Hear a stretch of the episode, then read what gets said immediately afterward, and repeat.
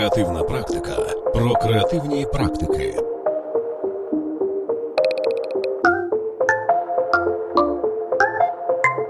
Ведучий подкасту Анатолій Попель.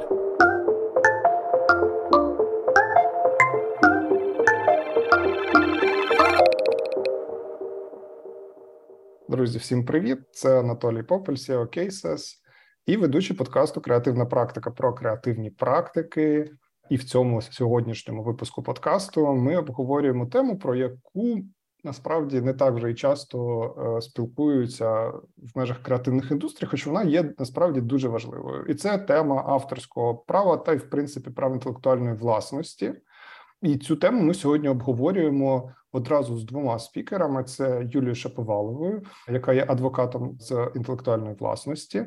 Вітаю, Юля. Так, доброго дня всім. Доброго дня, Анатолій. Доброго дня, Дмитро. Так, власне, і Дмитром Дорошенком, начальником відділу креативних індустрій Українського національного офісу інтелектуальної власності. Привіт, Дмитре. Привіт, Анатолію. Доброго дня, Юля. Доброго дня, шановні слухачі. Просто для контекста я поясню, що ці люди є дуже е, цікавими спікерами з е, кількох причин. Власне, нажену трошки пафоси. Поясню, що Український національний офіс інтелектуальної власності це та установа, яка бере участь у створенні законодавства України е, з питань інтелектуальної власності, і вони є ну точно дуже досвідченими в цьому питанні людьми. А Юля це людина, до якої люди приходять для того, щоб запатентувати логотип. Власне, сьогодні ми дізнаємось, чи це взагалі можливо, що таке інтелектуальна власність, що треба знати про авторське право всім учасникам ринку креативних індустрій, які є способи його захисту, і багато про що цікаво. Зокрема, згадаємо, звісно, про те, чи краде штучний інтелект у нас наші авторські права.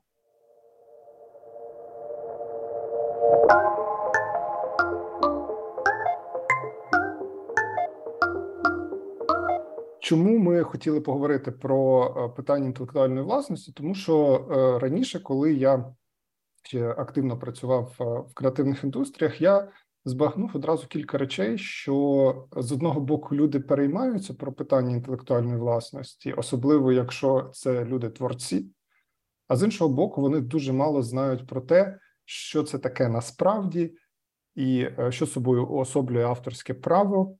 А саме ключове, вони часто не дуже добре розуміють, е, як його захистити.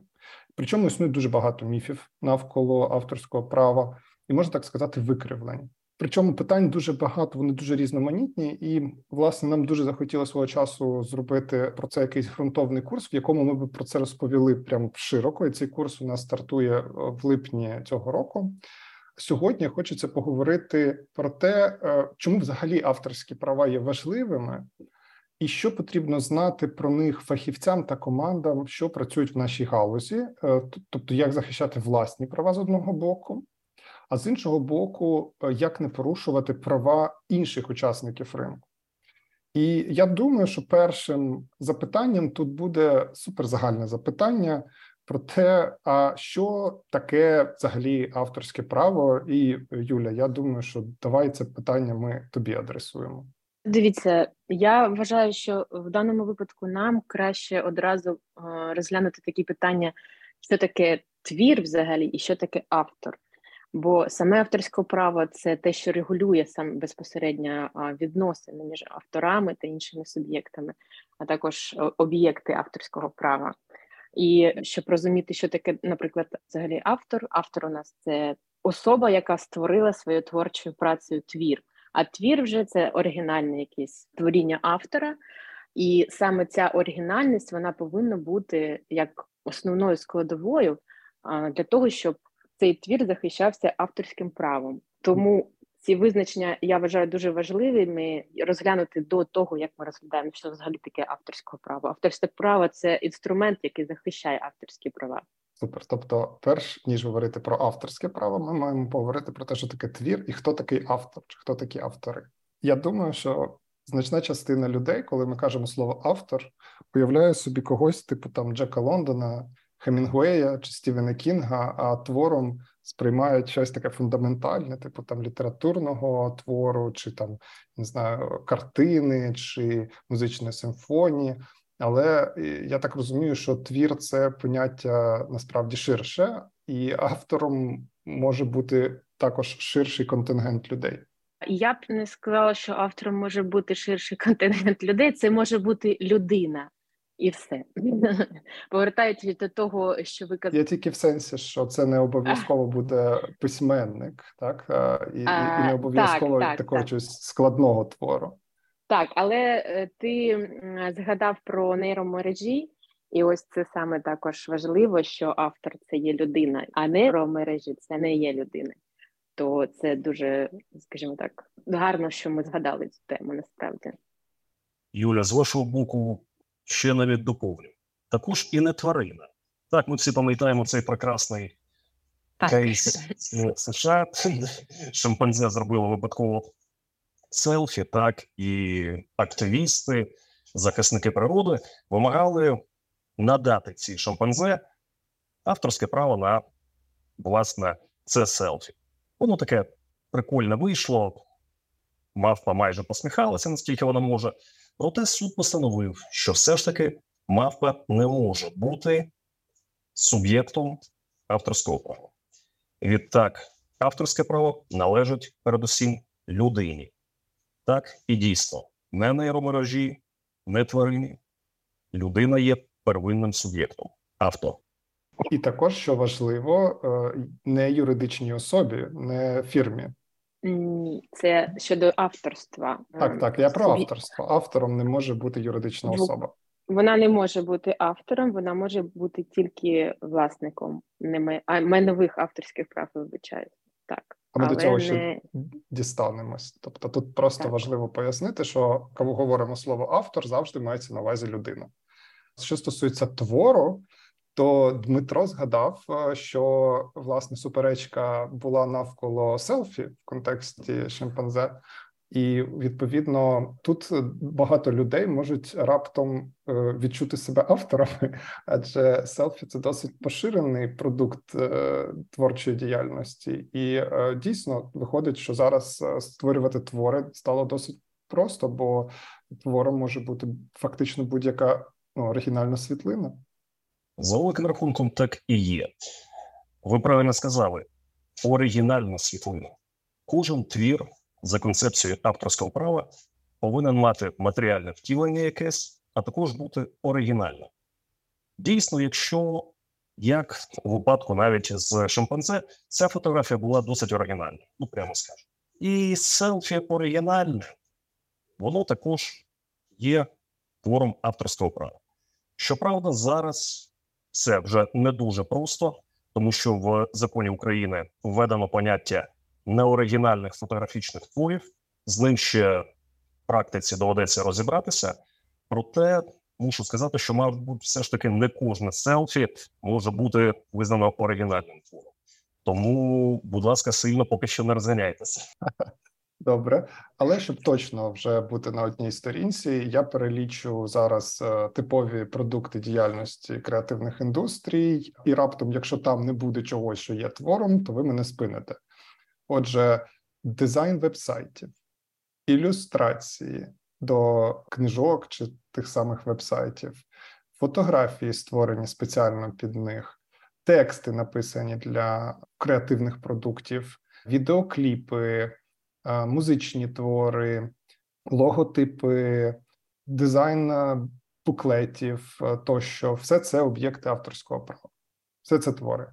Ну, давайте Дмитро. За великим рахунком, звісно, так. Анатолій, дивіться, ви все правильно сказали. Єдине, що зазначимо, що логотипи вони, звісно, можуть бути захищені авторським правом і повинні бути, проте також можуть захищатися і як торговельні марки. Проте це не наша сьогоднішня тема, вона досить складна, і те ж саме стосується і дизайну, який може бути захищений авторським правом, а може бути захищений як промисловий зразок. І це теж досить складна тема для наступних випусків. Проте зазначу, що один захист не перешкоджає іншому. Це варто пам'ятати. Ну, от, власне, коли ми е, трошечки з'ясували, е, що таке твори, і трошечки з'ясували, хто такі автори, доречно тепер поговорити про авторське право. Ми вже трошечки так заспойлерили, що буває таке поняття, як майнове право. А яке ще поняття буває, крім майнового, і взагалі, що таке майнове право? Це, мабуть, Юля, до тебе буде питання. Щодо майнових прав, ми згадали да, не майнові і майнові авторські права. Різниця між цими правами досить велика, оскільки, наприклад, не майнові авторські права автор не може передати ці права іншим особам, і вони залишаються з ними на все життя або там е, після також смерті деякий час. А, а що це таке? От що таке немайнові права? Бо це ну знаєш для нормальної людини е, це звучить як просто набір якихось слів, який е, не може. Ти, ти з іншим людьми так не спілкуєшся, не кажеш там, типу. Я сьогодні, знаєш, згенерував твір, і отримав немайнові права на нього. Що це таке? Що це по суті? Це ті права, які прилічені законом, але вони є невід'ємними і полягають вони в тому, що, наприклад, право автора вимагати визначення свого авторства. І це, наприклад, визначається шляхом позначення е, імені автора, е, там поряд з твором або при згадуванні цього твору, і так далі. Просто уточню одразу, щоб недалеко відійти. Я спробую більше так не перебивати, вибачте мене. Тобто, це по суті право на авторство. І якщо ми говоримо про, наприклад, е, дизайн будь-чого, наприклад, там логотипа чи дизайн вебсайта, то по суті це право дизайнера оголошувати про те, що він є автором цього твору, цього продукту. Так, да, да, все вірно. І що мені подобається, наприклад, ще у нас, е, я так розумію, це Дмитро може мене поправити. Це досить нова така ремарка до закону, що е, автор має право вимагати вказування його імені, якщо це практично можливо.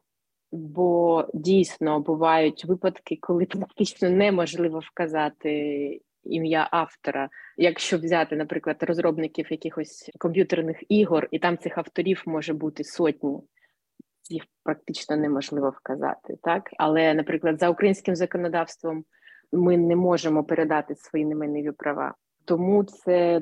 Така дуже гарна ремарка, що якщо це практично можливо, бо деякі автори, я знаю, там деякі кейси не можу їх розповідати, що вони дійсно хочуть вимагати вказування свого імені будь-де, і це буває проблемою для компаній, які власне наймали цих працівників.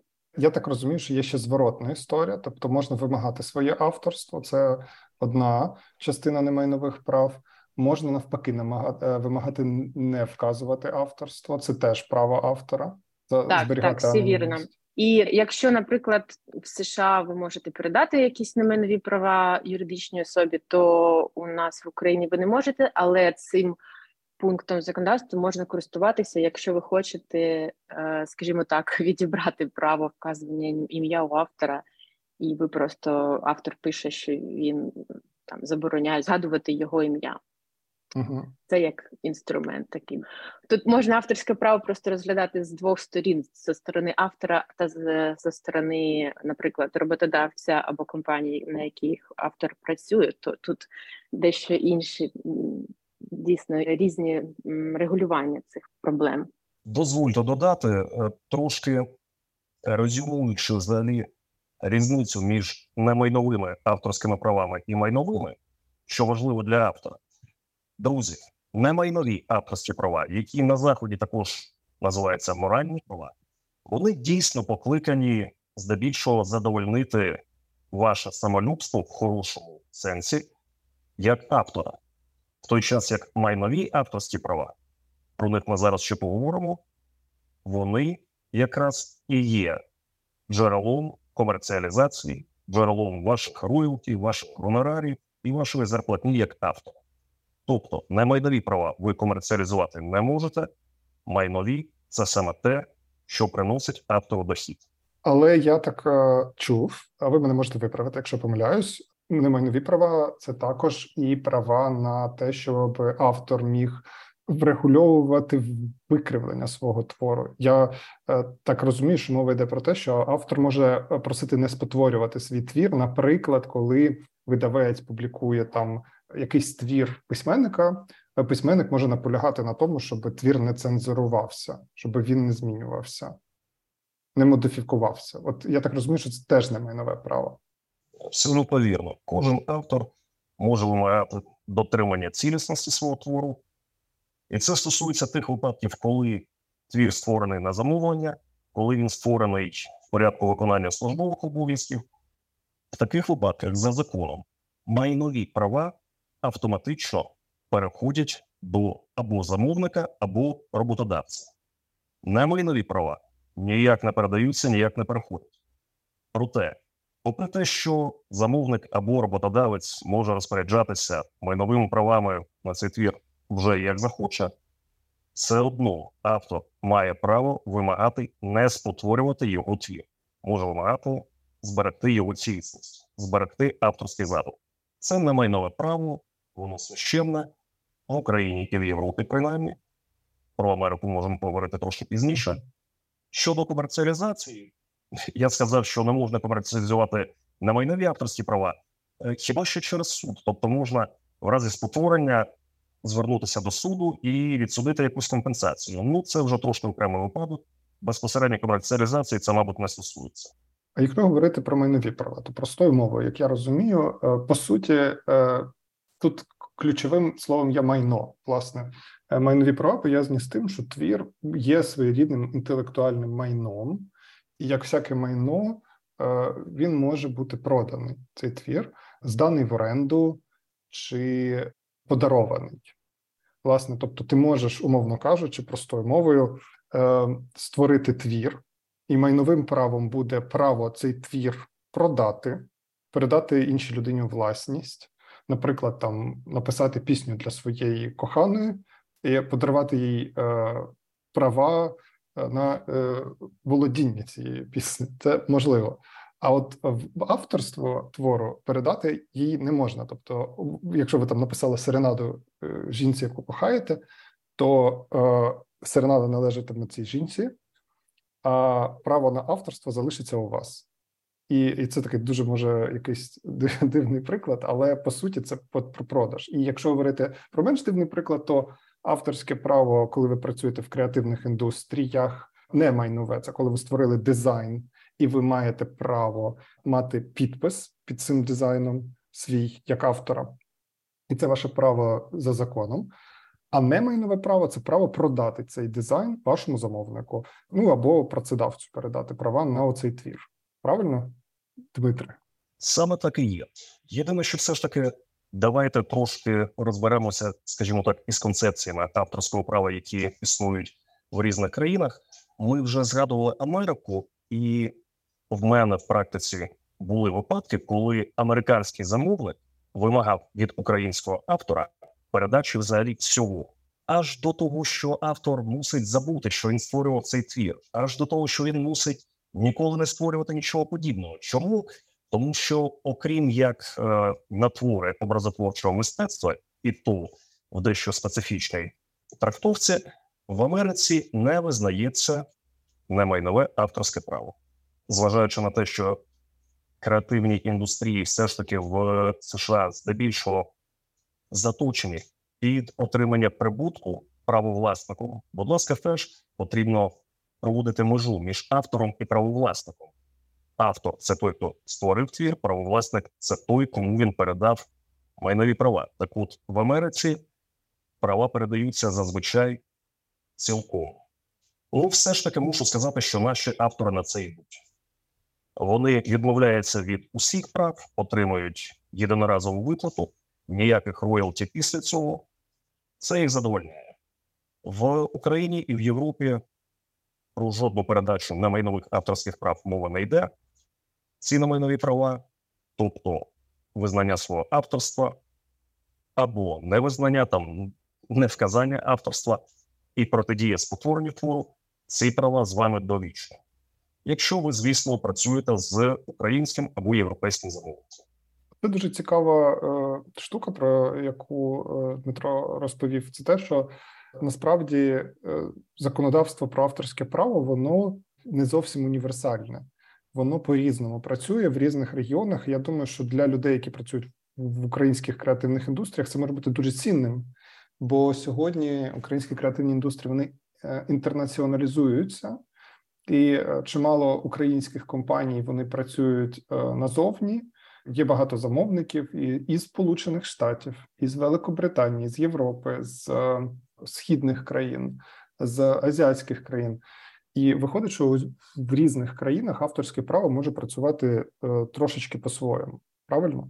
Так, звісно, це скажімо так, у нас є Бернська конвенція, до якої приєдналися багато дуже країн, але все одно в різних країнах є свої нюанси щодо захисту авторського права. В США насправді є такою країною, з якою дійсно трішки тяжко працювати, тому що є це суттєва різниця між тим, що можна передати всі права, і в Україні не можна, що згадав е, Дмитро.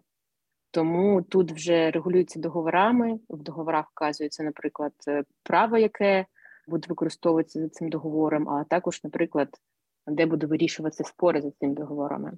Тому це регулюється більш договорними вже за відносинами. І звісно, автори будуть погоджуватися на такі умови оскільки багато авторів є, е, це їх хліб, грубо кажучи, це їх робота, і ніхто не буде замовляти, якщо ви там не відмовитесь від всіх прав, наприклад. Або будете uh-huh. вимагати там, як як я казала про ім'я, наприклад, сказати ім'я в якомусь там в грі відьмак, там всіх тисяч авторів, що щось таке. Тому це дійсно це нереально. Але одне з супер поширених питань, яке ставлять молоді фахівці, воно якраз пов'язано з авторством, і можна по-різному до цього ставитись. Можна вважати, що це марнославство, можна вважати, що це просто ну, критично важлива штука, тому що. Як нові клієнти дізнаються про тебе, якщо ти не можеш заявляти про те, що ти робив роботу? Тобто авторам про своє авторство заявляти важливо. От зараз дуже поширене питання, з яким е, стикаються, це питання власне от NDA. Е, договору про нерозголошення. Оце NDA, воно порушує взагалі е, права автора. Якщо ну подивитися в закон, виходить, що автор має право на авторство, а NDA забороняє людині говорити про своє авторство. Чи це не є порушенням немайнового права автора? Давайте я відповім зі своєї позиції на це питання. Справа в тому, що переважно в тих випадках, коли автору доводиться підписувати договір про нерозголошення, тоді ж йому доводиться власне і передавати свої майнові авторські права на цей твір. Тому що, як правило, мова йде про твір на замовлення, службовий твір. Тут авторські права майнові автоматично переходять до замовника. А що відбувається після цього? Замовнику потрібен час, щоб підготувати повністю проект, підготувати цей твір до публікації, до оприлюднення. Так? але це його якраз таки майнове авторське право оприлюднювати цей твір. І коли цей твір буде оприлюднено, тоді автор, його реальний, вже має право, звісно, заявляти про своє авторство. І не може бути в договорі пункту, який заборонить автору говорити про своє авторство, тому що це не майнове авторське право, а от майнові авторські права вони передані. Тобто, відповідно, автор може сказати, поки твір не оприлюднено, що от я створив такий класний дизайн, так, я створив такі класні ілюстрації, проте її ще ніхто не бачить, тому що правовласник не оприлюднив цей твір. І, власне, в цьому немає ніякого порушення і немає конфлікту інтересів. Так, так. Коли твір оприлюднений правовласник, тобто замовник, тобто роботодавець, може розпоряджатися ним на свій розсуд, проте він не зможе заборонити автору сказати, що я автор цього твору. От, власне, так. Е, за великим рахунком, от чесно кажучи, в таких випадках я конфлікту інтересів не бачу. Е, Юлія, будь ласка, можливо, ви мене поправите? Так, все вірно, ви кажете. Я з вами е, згодна, але а, мені здається, що дещо питання було: чи може, наприклад, автор там на тому ж Behance публікувати свої ці роботи і показувати, так, так. що він їх створював. Ось тут, звісно, знову ж таки, Дмитро вже казав про це. Всі авторські майнові права були передані замовнику, а тому публікація цих прав дійсно це буде вже порушенням майнових авторських прав замовника. Бо, наприклад, якщо ми передаємо всі права, в тому числі на публікацію, на все на заборону, то автор не може публікувати ці роботи. Він може визнати, сказати, от правильно Дмитро сказав, там, наприклад, десь по телевізору він бачить рекламу зі, зі своїми якимись відеороликами. Він може сказати: ось я автор цього, наприклад, mm-hmm. чи там десь буде він позначений як автор. Але публікація це, це, це вже дещо інше.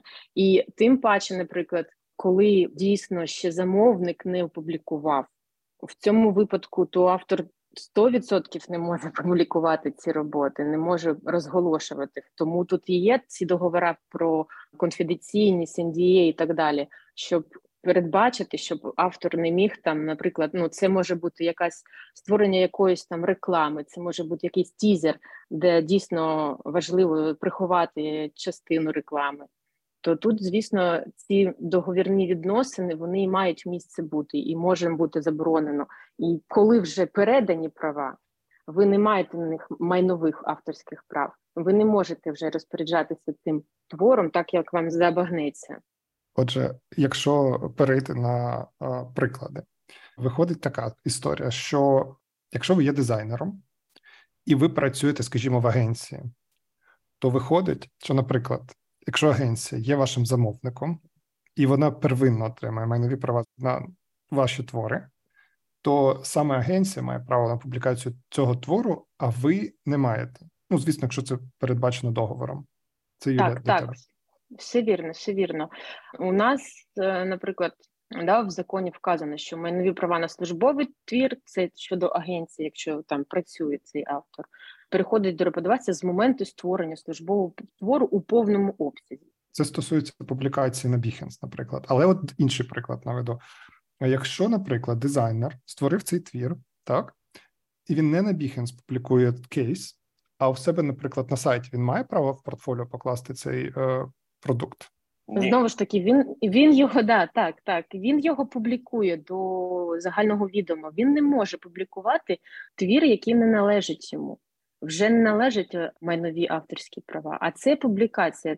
Тому і є місце тут у нас да, е, замовник замовляє, він сплачує цьому авторові винагороду. За договором повністю продаються права на цей твір.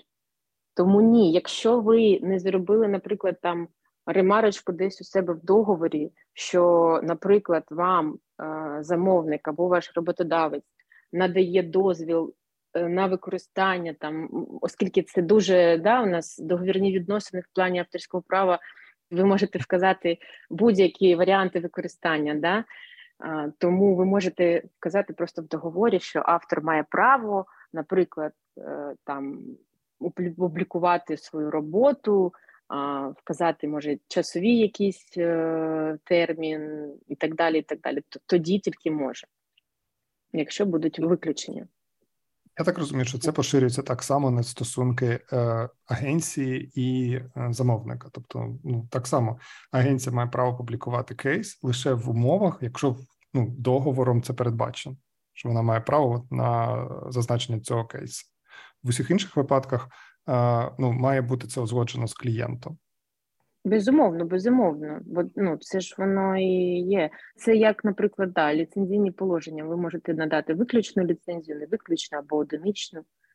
Тут такий самий механізм. Ви можете видати дозвіл на якусь там публікацію одну, десь там щось обмежити. Це навіть логічно подумати, навіщо ці договори потрібні на замовлення, якщо хтось може використовувати ваш твір просто так, да, той же автор. Да, ви автор, але це ваша робота, і ви її передаєте потім свої авторські майнові права. Я трошки підсумовуючи, скажімо так, скажу, що все ж таки нормальний, нормальному стандартному вигляді договір про нерозголошення він не порушує прав автора, саме автора як первинного суб'єкта, саме як творця. Він, звісно, є. Я думаю, в деяких компаніях, не дуже великих компаніях, проте є досить дикі форми цих договорів про нерозголошення. Проте нормальна форма не повинна порушувати прав автора, тому що передусім завжди мова йде про немайнові права автора, коли йдеться про якесь порушення. Так, немайнові права автора тут не порушуються, а майнові він передав. З майновими замовник робить, що він хоче. І тут дійсно Юлія правильно сказала: тут же скоріше навіть в автора більший шанс є порушити права правовласника, якому він передав права на свій твір. Якщо ви правильно сказали, договори в авторському праві дуже гнучкі. Ви можете передбачити будь-які варіанти використання вашого твору і заборонити будь-які варіанти використання, як ви хочете. Відповідно, кожне майнове право, так, ви можете виключити, включити все, що хочете, але потрібно читати підписаний договір, так, і його дотриматися. І бажано, якщо ви хочете е, класти роботу до портфоліо, е, звернутися до замовника і отримати від нього згоду е, на власне публікацію кейса, або мати таку згоду з моменту, як ви підписуєте договір. Абсолютно вірно. Ви слухаєте подкаст про дизайн, творчість та креативні індустрії.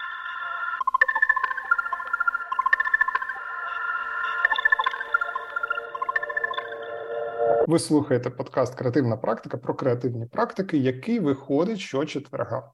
Підписуйтесь на нас на Apple Podcast, Spotify, NV Подкасти, Mervo Подкасти. Оця тема права інтелектуальної власності є предметом нашого нового курсу основи інтелектуальної власності в креативних індустріях, який ми записали в новому форматі, в форматі подкасту. Його можна слухати прямо так, як ви слухаєте оцей самий подкаст зараз. Підписуйтесь на цей подкаст на сайті креативної практики, або е, шукайте його на Apple Podcast чи в Spotify. Цей подкаст є безкоштовним.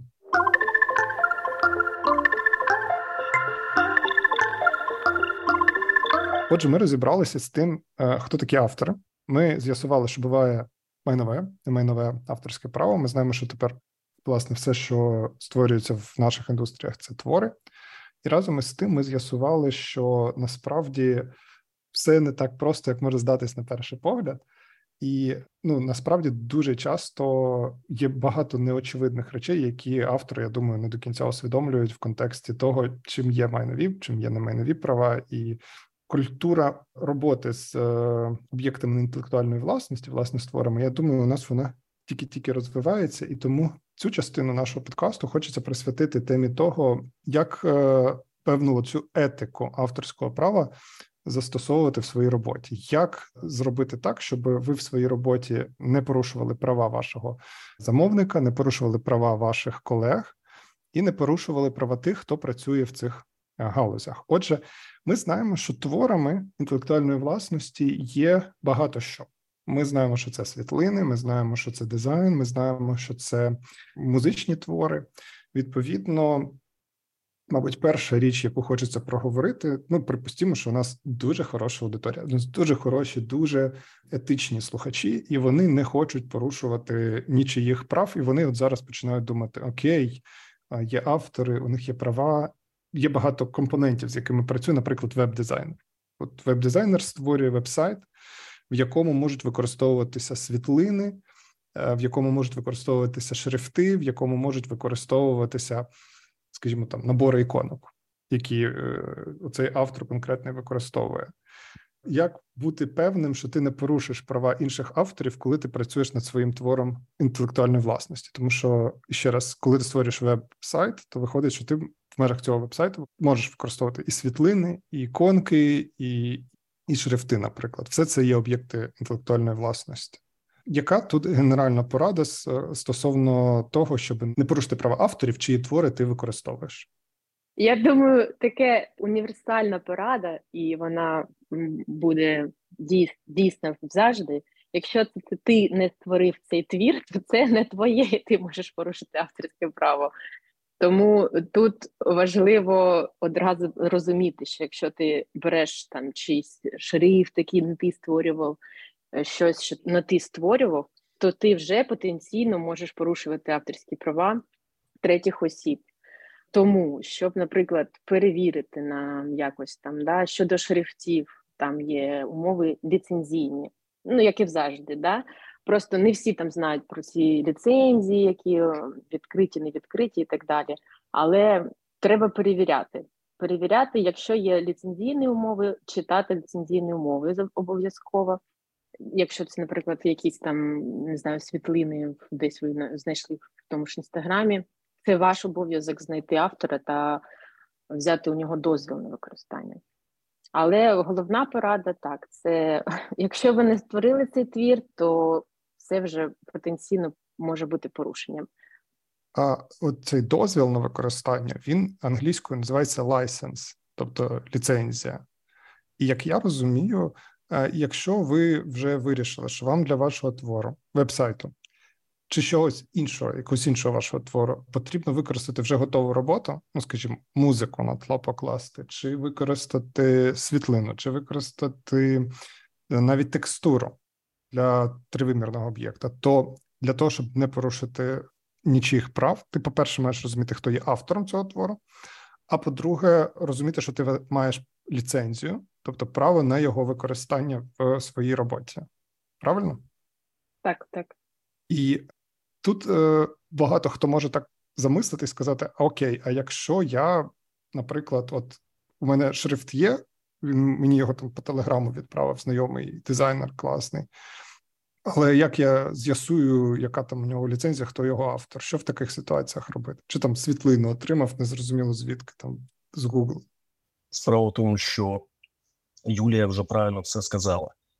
В будь-якому випадку, коли ви використовуєте твір і не знаєте автора, докладіть, будь ласка, зусиль до того, щоб цього автора знайти. Аби не ризикувати, якщо ви не знайшли автора, якщо ви не взяли цей шрифт в банку шрифтів, якщо ви не взяли фото в фотобанку з визначеними умовами використання, ви не знаєте автора, ви не знаєте умов ліцензії. Замініть. Замініть шрифт на той, де це більш-менш зрозуміло.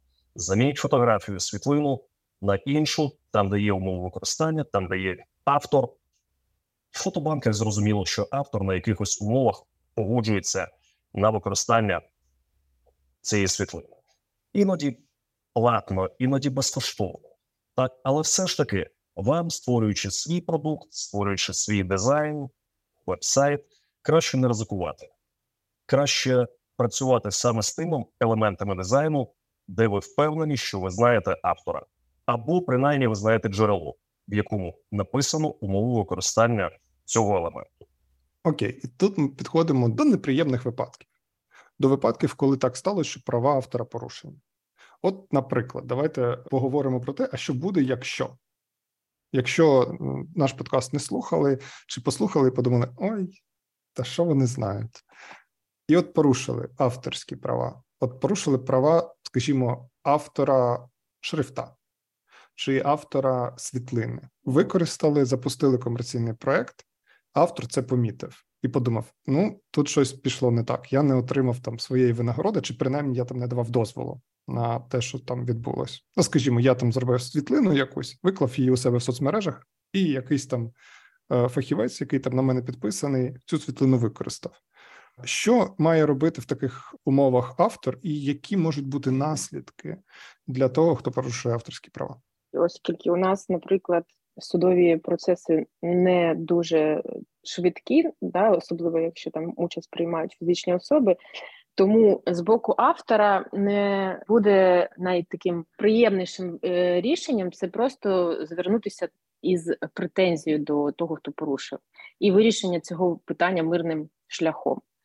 Я б не стала боятися одразу там якихось судових суперечок, оскільки це і дорого, і довго. Тому, якщо хтось одразу там подає в суд, то це я не думаю, що це щось адекватне, без, наприклад, претензійної роботи до цього.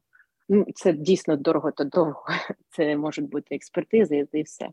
Тому, якщо вже у вас там було визнано якось порушником, да, що ви взяли чи чийсь твір, і якщо до вас звернувся автор, наприклад, я не знаю тих, хто не звернеться до того, як ти до суду. Якщо до вас звернувся вже автор, ви можете це вирішити мирним шляхом. Наприклад, якусь він може у вас витребувати компенсацію за використання цього твору, або ви підписуєте за ним ліцензійний договір, або ви покупаєте цю роботу і так далі. Я не думаю, що на такому етапі може бути щось прям дійсно страшне. Якщо ви використовуєте, я не знаю, там персонажа, наприклад, Діснейленду, це вже інша особа. Ви точно знаєте, що ви порушуєте права, так? Ви точно знаєте, що вся ця компанія, наприклад, дуже ретельно опікується своєю інтелектуальною власністю. І ви точно знаєте, що в даному випадку може бути до вас позов. Як у нас є багато кейсів да, в Україні, коли відомих персонажів ретельно охороняють, позови до суду подають і так далі. і так далі. Але якщо ви не знаєте цього автора, якщо ви взяли дійсно там використали якусь світлину, і ви дійсно не знали, і у вас не було якогось умислу, да, використати чужий твір, тоді це в принципі все вирішується мирним шляхом, і це в принципі нормальна практика. Я хотів додати власне з практики існуючої, що коли такий твір, наприклад, вами опублікований, ми не говоримо тільки про дизайн вебсайту. Так, ми говоримо, наприклад, про якусь е, бізнес-діяльність, наприклад яка ведеться в інстаграмі, на тому ж Behance, на маркетах, так, інтернет. В такому випадку, коли автор побачить, що ви використовуєте якимось чином його твір, він просто звернеться до цього сайту, до цієї платформи. Форми для звернення щодо порушення авторських прав зараз є на всіх буквально маркетплейсах, на всіх соцмережах. Він звернеться і ваш аккаунт заблокують. Скоріше за все, це будуть втрати для вас, як для бізнесмена, так як для представника креативних індустрій. І тоді спробуйте вже домовитись з ним. Але допоки ви не приберете весь суперечливий контент зі свого аккаунту, розблокований він не буде. Ну але в той же час це і інструмент для вас, коли ви бачите, що ваші права хтось порушує в інтернеті. Це стосується саме маркетплейсів, саме соцмереж і тих акаунтів, які ведуть якусь комерційну діяльність. Ви просто звертаєтесь через спеціальну форму до адміністрації цього сайту, і досить швидко він блокується. Цей контент, що порушує ваші авторські права. Це теж якби випадок, коли можна обійтися без суду. Але це той випадок, який дійсно може принести не деякі збитки, якщо ви ведете комерційну діяльність. А в принципі, на це в нас все направлено правильно. Ми говоримо саме про те, як заробляти. Так от е, з використанням чужих творів без дозволу заробляти ви не зможете. Якщо трошки підбити підсумок і трошки іншою мовою пояснити історію, то виходить так: якщо так сталося, що, наприклад, ви є автором, чиї права порушили, то може бути запросто ситуація, що просто вас не знайшли як автора, чи зробили це несвідомо без злого умислу, як сказала Юля. В такому випадку треба виходити на того, хто це зробив, заявити про свої авторські права і вимагати компенсацію за цю історію, або вимагати, щоб, е, ну, наприклад, якщо ви є автором шрифта і його використали, скажімо, в логотипі без вашого відома, і не купили цю ліцензію на шрифтовому стоку, а просто от використали цей логотип або за ліцензією ви не дозволили використання цього логотипу в комерційних проектах, а саме комерційний проект його використовує, то ви можете як автор звертатися і просити врегулювати цю ситуацію. Як я розумію, з практики Юлії досить часто це досить легко врегульовується шляхом перемовин. Але якщо ви раптом порушите права Уолта Діснея компанії, то тут вже можуть бути серйозні збитки, тому що компанії, які мають сильний блок юристів, можуть е, врегульовувати порушення своїх прав і, і в судовому порядку, особливо якщо, наприклад, їхніх там персонажів використовують компанії для отримання комерційної вигоди. Ну там, наприклад, на якихось пакуваннях соків використовують Мікі Мауса без дозволу Волта Діснея. То тоді це можуть бути серйозні судові позови і серйозні збитки. Я правильно е, підсумував? Так, так, все вірно. Так. Дмитро правильно сказав про ці маркетплейси. Дійсно, це ж стосується і інстаграму, і Фейсбуку, що можна врегульовувати шляхом подання там скарг да, онлайн. Це гарне теж зауваження. Я е, думаю, що тут ми підходимо до останнього блоку, який е, ну зараз дуже активно обговорюють. Е, це власне питання одного начебто невідомо, чи це порушник е, прав інтелектуальної власності чи ні. Власне, я думаю, що всі здогадалися, що мова йде про нейромережі, і про неї буде останній заключний блок сьогоднішньої розмови.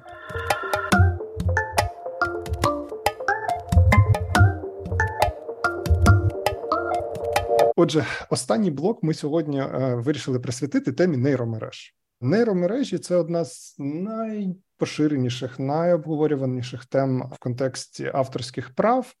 Бо особливо е, у мене є багато знайомих ілюстраторів, е, які дуже сильно переживають через появу нейромереж, адже нейромережі створюють свої твори, часто навчаючись на творах художників інших авторів. І формально виходить так, що якщо ми будемо повертатися до самого початку, вони використовують чужі твори без узгодження цього з автором, викривляють їх і створюють нові об'єкти інтелектуальної власності. Ну так, це можна інтерпретувати, але е, разом із тим, от зараз вже активно існують ці Firefly е, мережа, е, DaVinci, Midjourney, і Midjourney ще й монетизуються, тобто у них є підписка, і ти можеш користуватися цією платформою. Власне, мабуть, от тут якраз я думаю, варто питання адресувати Дмитру, адже наш національний офіс інтелектуальної власності буквально недавно займався регулюванням питань інтелектуальної власності в контексті штучного інтелекту та нейромереж. Е, Дмитро, от як е, взагалі ставитися до оцього нового гравця в креативних індустріях до нейромереж? Як е, вони тепер вписуються от в ці стосунки в контексті інтелектуальної власності? А цього ніхто не знає. Ну, дивіться, давайте згадаємо, що на початку цього року в суд Сан-Франциско прийшов позов від власне художників і ілюстраторів проти двох генераторів зображень так на основі нейромереж. Позов стосувався саме того, що нейромережа завдяки старанням програмістів використовує їх ілюстрації, їх твори без їх дозволу для генерування інших творів. Так, нехай ці твори навіть абсолютно не схожі на оригінали. Так, проте використання було без дозволу автора.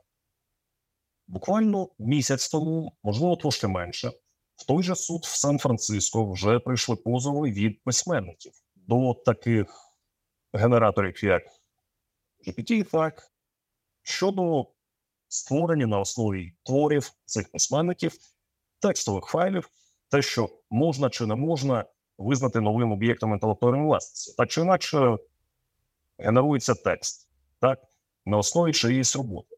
Так от поки що я сказав, що це було на початку року, і другий випадок не так давно. Поки що суд Сан-Франциско не дав жодного заключення з цих випадків. І я думаю, що не буде давати принаймні до початку наступного року, тому що створити такий прецедент не кожен суддя візьме на себе таку відповідальність. Тут підготовка буде дуже ґрунтовна, і зважаючи на те, що США так чи інакше найбільший гравець в секторі креативних індустрій. Для них, як для країни, де діє прецедентне право, це буде просто землетрус, будь-яке рішення, хоч е, на користь авторів, хоч на користь нейромережі. Тому там поки чекають на рішення.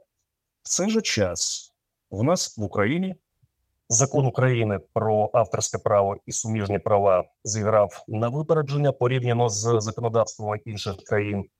І в нашому новому законі вже є норма, яка регулює використання таких зображень. Справа в тому, що для зображень, згенерованих штучним інтелектом, наш закон передбачає так зване право особливого роду або sui generis, і охорона такого об'єкту триває 25 років. Єдине, що я поки не впевнений, чи набуде якогось дійсно поширеного застосування ця норма закону в українській практиці оскільки все ж таки нейромережі здебільшого займаються саморегулюванням. Коли ви заходите на такий сайт, для вас там є попередження, що згідно такого-то законодавства, як правило, американського законодавства, немає норм, які регулюють використання зображень, згенерованих нашою програмою. Відтак ви можете користуватися нею на свій розсуд. Зазвичай буває. Відтак я не впевнений, що закон України якось може впливати на американські нейромережі. Хоча за нашим законом, в принципі, правом особливого роду на згенероване зображення може користуватися як програміст, той, хто створив цю нейромережу, цей сайт, Так, і той, хто натиснув кнопку, але тільки за умови, якщо на тому сайті дійсно є дозвіл такого використання. В законі сказано, що це може бути і автор програми, і той, хто законно набув право використання, тобто ліцензію на використання цієї програми. Ліцензія, в принципі, передбачається, що якщо ви, наприклад, оплатили послуги цієї програми, або якщо вам навіть дали згенерувати декілька е, зображень безкоштовно, значить, у вас вже є за умовами автора цієї програми є відповідна ліцензія. Так що да, можна сказати, що наш закон в цьому плані прогресивний, проте не поспішайте думати, що у всіх зараз у нас буде там право особливого роду на 25 років на згенеровані зображення. Е, мені здається, що е, передусім мається на увазі все ж таки, якщо в Україні з'явиться подібна програма, якщо це буде українська нейромережа, тоді тут ми зможемо користуватися відповідними правами. Ну а поки що, за великим рахунком, ніхто жодним чином вас не обмежує у генеруванні таких зображень і в їх використанні. Ну, поки так. Е, можливо, Юлія не погодиться зі мною. Я погоджуюся з вами, Дмитро, в тому, що це є порушення стовідсотково, бо дійсно нейромережі самі вони навчаються декому. І поки що так. Ну тут дійсно дуже важко казати, як це буде все розвиватися. Наразі так, я вважаю також, що можна використовувати, але якщо б я була на якого б вчилася, я була б обурена, що якийсь робот навчається на моїх роботах. Я додам до того, що насправді не тільки ілюстраторам доводиться переживати. Я думаю, що і по нашому досвіду наша команда наразі використовує нейромережі. Є багато е, інших фахівців, які також можуть е, зазнати наслідки впровадження штучного інтелекту. Це, наприклад, ті самі перекладачі чи редактори, чи навіть копірайтери по нейромережі на основі лінгвістичної моделі. Вони ну також дуже активно використовується, наприклад, той самий чат GPT. І оскільки це лінгвістична модель, то це також стосується і програмного продукту, бо по суті, програмний продукт це теж програмний код. Тому там багато хто переживає з цього приводу. Е, далеко не тільки ілюстратори. Я розумію, що це питання не по темі авторських прав певною мірою. Це питання про технології. Ви сказали, що е, радше за все ця ситуація з е, штучним інтелектом, вона, врешті-решт, буде якоюсь конвенцією врегульована. Але чи от є якісь очікування? Може про це говорять? Може, ви відвідуєте якісь конвенції, конференції стосовно того, які очікування там? Юлія, я знаю, от ти знаходишся в Великобританії, так? Так, так. Можливо, зараз вже про це говорять. Це майже напевно про це йдуть розмови. І я бачу, що, наприклад, той самий Маск який на початку року чи в кінці минулого року просив там сповільнити технологію. Буквально вчора оголосив, що він створює свій проект, який займатиметься штучним інтелектом. Тобто, виходить, що вже всі великі гравці в цю історію вписались. Це Google, Microsoft в це вписались. Штучний інтелект від Google BART е, почав працювати в Україні нещодавно. Microsoft використовує штучний інтелект у себе є окремі платформи зі штучним інтелектом, є чат GPT, От вони вже так активно починають використовуватися. У вас є враження, що якщо будуть якісь законодавчі норми вводитись, це ну мені складно повірити, що цей рух він буде зупинений чи сповільнений законом. А ваші враження вони які? Ну, чесно, складно казати, складно. Мені здається, наразі, коли вже почалось таке багато кількість цих штучних інтелектів, то наразі будуть, як то кажуть, впрягатися всі, і щоб бути попереду. Бо якщо ти не будеш, скажімо, йти в ногу з цими технологіями, ти, то ти, в принципі, буде, будеш програвати. Щодо законодавства, то тут дійсно дуже складно говорити. Це я навіть не можу нараз згадати якихось таких е, величезних змін, що були спинені законодавством до того. Тому я, чесно кажучи, не можу нічого прогнозувати. Але була був прецедент. Я так знаю про роялті, власне, музичні роялті. Що колись е, вони також е, права музикантів не були врегульовані, а потім їх врегулювали. Мені здається, що якось поза межами подкасту. Цього ми спілкувалися про це з Дмитром. Якраз це була розмова в контексті штучного інтелекту, і Дмитро наводив цю історію про те, як виник взагалі оцей е, ринок роялті музичних. Власне, малося на увазі ринок роялті для виконавців. Як на мене, це досить схожий випадок, хоча розвивався цей процес дуже повільно, коли на права музикантів і на їх заробітки почали засіхати радіо, так е, телебачення ще ні, але патефони, грамофони і інша новітня апаратура на той момент. Музиканти просто залишилися без заробітку тимчасово, тому що вони нікому не потрібні було. Робився один запис, і потім цей запис купувався, розповсюджувався, всі його слухали, навіщо їм оркестр для цього. Ну і зрештою, так, це результувало у прийняття Римської конвенції про охорону прав виконавців, яка передбачала виплату роялті виконавцям, тобто учасникам запису, в тому числі, за прослуховування, за відтворення їх творів в будь-якому вигляді. І я думаю, що нова конвенція, яка буде стосуватися вже штучного інтелекту, нейромереж, вона теж передбачить в якомусь вигляді виплату роялті, хоча, скоріш за все, це будуть досить дрібні роялті, але вони будуть для креаторів, чиї твори були задіяні в створенні тієї чи іншої нейромережі. Мені здається, так і чому? Тому що дійсно зараз, завдяки штучному інтелекту, завдяки в лапках, повторюю багато секторів креативних, багато їх представників можуть залишитися без заробітку, без роботи. Коли ви не стимулюєте креаторів якимось заробітком, тільки для цього взагалі то авторське право і було як феномен прийнято всім світом для того, щоб стимулювати автора. Коли ви його не стимулюєте, він не буде щось нове створювати, або буде створювати набагато в меншій мірі. І як тільки людство перестане щось створювати, це буде шлях до кризи.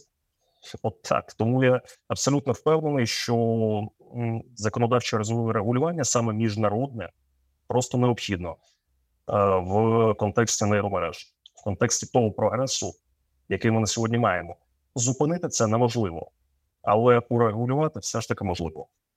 Дякую, дякую дуже за цю відповідь. І в цілому дуже дякую вам обом, і Юлії і Дмитру, за цю Е, як мені здається, досить е, цікаву е, розмову, яка, звісно, не відповість на всі запитання, які можуть бути в наших слухачів по темі авторського права. Але ми спробуємо це зробити трошки краще в межах нашого спільного курсу, до якого і Дмитро, і Юлія доклалися, який також можна буде слухати в форматі подкасту. Друзі, я вас всіх попрошу, хто нас слухає. Е, будь ласка, поділіться вашими враженнями про цю розмову. Скажіть, е, які теми ми можливо не зачепили, які вам було би цікаво послухати в контексті авторського права, або які питання у вас залишились е, на з цього приводу. І я думаю, що тоді ми можливо ще раз з Дмитром і Юлією зберемося і ще раз поговоримо вже спираючись на ті запитання, які ви маєте. Е, дякую всім, хто нас сьогодні слухав. Е, дякую ще раз Юлії і Дмитру за дуже цікаву розмову. Да, дякую. Мені теж також сподобалось. Підняли дуже багато важливих питань. Почуємось з вами. Підписуйтесь на наш подкаст. Слава Україні! Героям слава!